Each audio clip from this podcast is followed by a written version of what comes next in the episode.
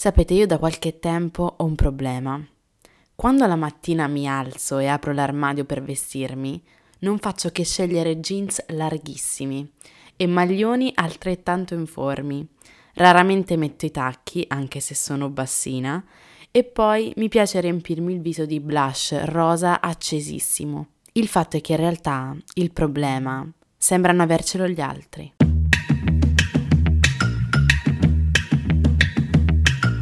Questo è UF, Ultrafragola Fanzine, un podcast per chi pensa troppo e ama complicarsi la vita, in questo mondo incasinato e dolcemente effimero di cui tutti vorremmo essere protagonisti.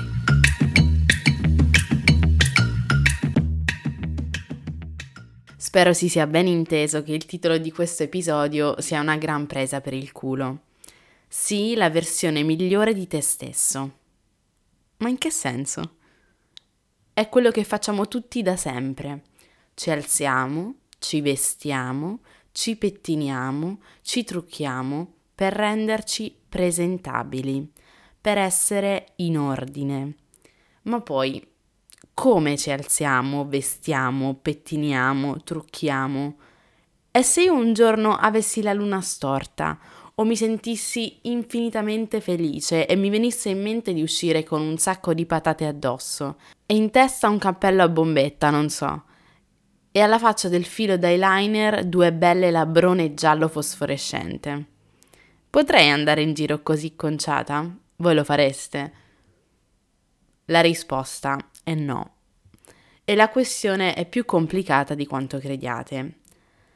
La risposta è no, non perché banalmente quello che vi ho elencato è un insieme di elementi privo di senso, elementi accostati l'un l'altro senza il minimo criterio e con il risultato di una cozzaglia da far accapponare la pelle persino a me.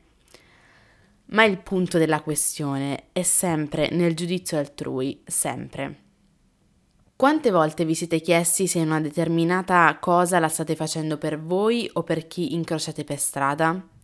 Arrendetevi, vi verrà solo un gran mal di testa.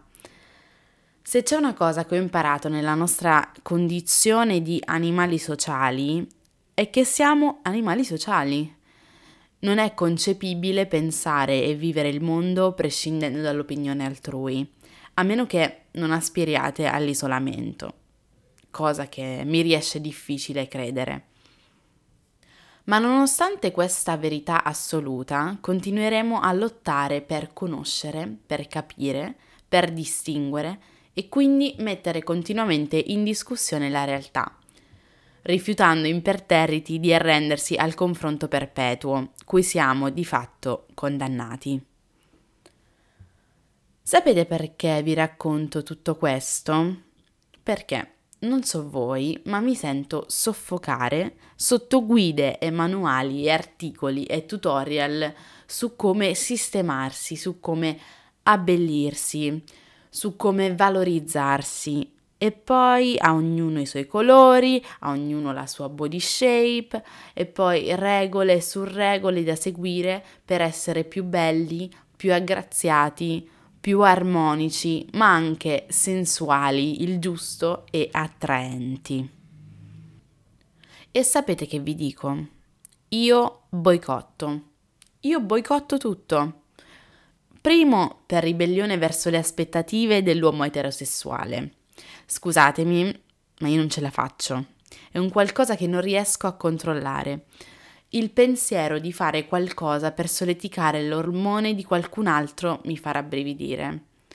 Non è una vera ribellione all'uomo eterosessuale in sé, naturalmente, e alle dinamiche d'attrazione, per carità. Lo scambio fra sessi è fondamentale su tutti i fronti. Piuttosto la mia è una crociata contro le aspettative, appunto, aspettative in generale direi, l'aspettativa che tutti hanno, uomini e donne, per la quale sembra che tutto quello che ruota attorno al nostro modo di porci debba conformarsi alle logiche più generaliste dell'attrazione sessuale.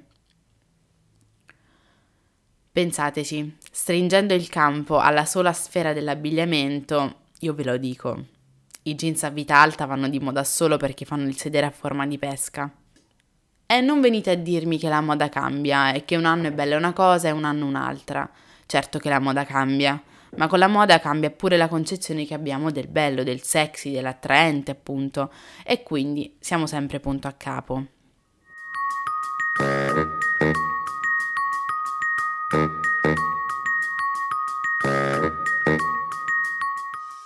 Quindi insomma questo fatto che si debba per forza secondare le forme del proprio corpo davvero non riesco ad accettarlo. E alt, io non nego che siamo tutti più belli se ci atteniamo alle regole, ma primo sappiate che bello vuol dire sessualmente appetibile, dall'età della pietra. Inutile precisare che ovviamente abbiamo tutti internalizzato questa dinamica, quindi anche in un'interazione non sessuale vale lo stesso criterio. Secondo, se permettete, rivendico il diritto di essere brutti, di volersi camuffare, di volersi mascherare, di voler implodere o esplodere. Insomma, perché ci si impedisce di avere un approccio emotivo al vestiario, ad esempio? Invece che sempre dover rispondere ad un criterio funzionale, diciamo. Per esempio, io ho questo cappotto lungo, grigio scurissimo, mi arriva alle caviglie e le spalle sono troppo larghe perché è una taglia 56 da uomo. Ma è di cashmere, mi tiene calda e ha un taglio raglan alla manica che sul mio corpo crea una curva quasi ridicola e poi è talmente largo che lo tengo chiuso sovrapponendo i due lati del davanti, tanto che la bottonatura finisce sul mio fianco. Io lo trovo bellissimo perché mi fa sentire come se portassi uno di quei kimono pesantissimi che devi camminare a piccoli passetti. E poi mi permette di coprirmi e nascondermi quando non voglio essere guardata, quando non voglio essere desiderata, e voglio che la gente si giri perché sono stramba e si soffermi sulla personalità piuttosto che sulle forme del corpo. E così alla fine, se devo fare uno sforzo, lo faccio sempre nel senso opposto.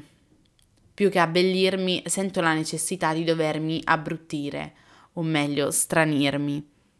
Forse perché da designer ho il bisogno e il dovere di sovvertire tutte le regole Forse perché ho il forte desiderio di comunicare la mia interiorità attraverso il modo in cui mi vesto. Forse perché credo che il brutto, lo strano, sia molto più complesso del bello. Forse perché la nostra interiorità è complessa. Quante volte vi siete sentiti dire questo non lo mettere, non ti sta bene? Come vi suona questa espressione non ti sta bene alla luce di quanto vi ho spiegato finora? Abbiate il coraggio di indossare qualcosa che non vi sta bene. Insomma, non vi scoccia dover desistere per compiacere gli altri. Non vi scoccia vestirvi tutti giusti. Non vorreste mettervi quell'abito lungo, dritto, a rettangolo, con le sneakers, anche se non arrivate al metro e sessanta? E qualsiasi altra cosa impongano a voi che siete alte, che non lo so perché ahimè rientro nella prima categoria? Ribellatevi, ribellatevi ad ogni convenzione. Vestitevi con l'istinto e non con la ragione, vestitevi con emozione. Non siamo qui per assecondare gli standard di nessuno. Sono gli altri che devono farsene una ragione, capire che si possa voler essere strani, brutti o sciatti, diversamente belli e non per forza una versione avanzata, migliorata di quello che ci ha dato la natura. Preparatevi perché vi rideranno in faccia. A quanto pare per i più è inconcepibile che si possa anche desiderare di non attrarre. Pensate, ci sentiamo così emancipati eppure. E per concludere vi lascio con le mie non regole del vestire. 1. Non seguire alcuna regola. 2. Segui l'istinto. 3. Metti quello che ti sta male perché ti fa stare bene. 4. Travestiti da alta se sei bassa, da bassa se sei alta, da magra se sei grassa, da grassa se sei magra e così via, se questo ti dice la testa. Ed infine 5. Metti quel che cazzo ti pare e piace. E ricordate che la vostra vita non è un appuntamento galante. E con questo ci vediamo al prossimo episodio. Spero vi stia piacendo la piega che sta prendendo il mio podcast e spero di essere migliorata in questi, in questi mesi. Ormai eh, ne sono passati un po' da ottobre, quindi sono sempre più felice di essermi imbarcata in questo viaggio. Vi rimando sempre al mio profilo Instagram dove mi trovate col nome di ultra-fragola. Vi ricordo che mi potete ascoltare non solo su Spotify ma anche eh, su Spreaker banalmente o anche su Apple Podcast e Google Podcast. E credo di aver detto tutto, quindi a presto!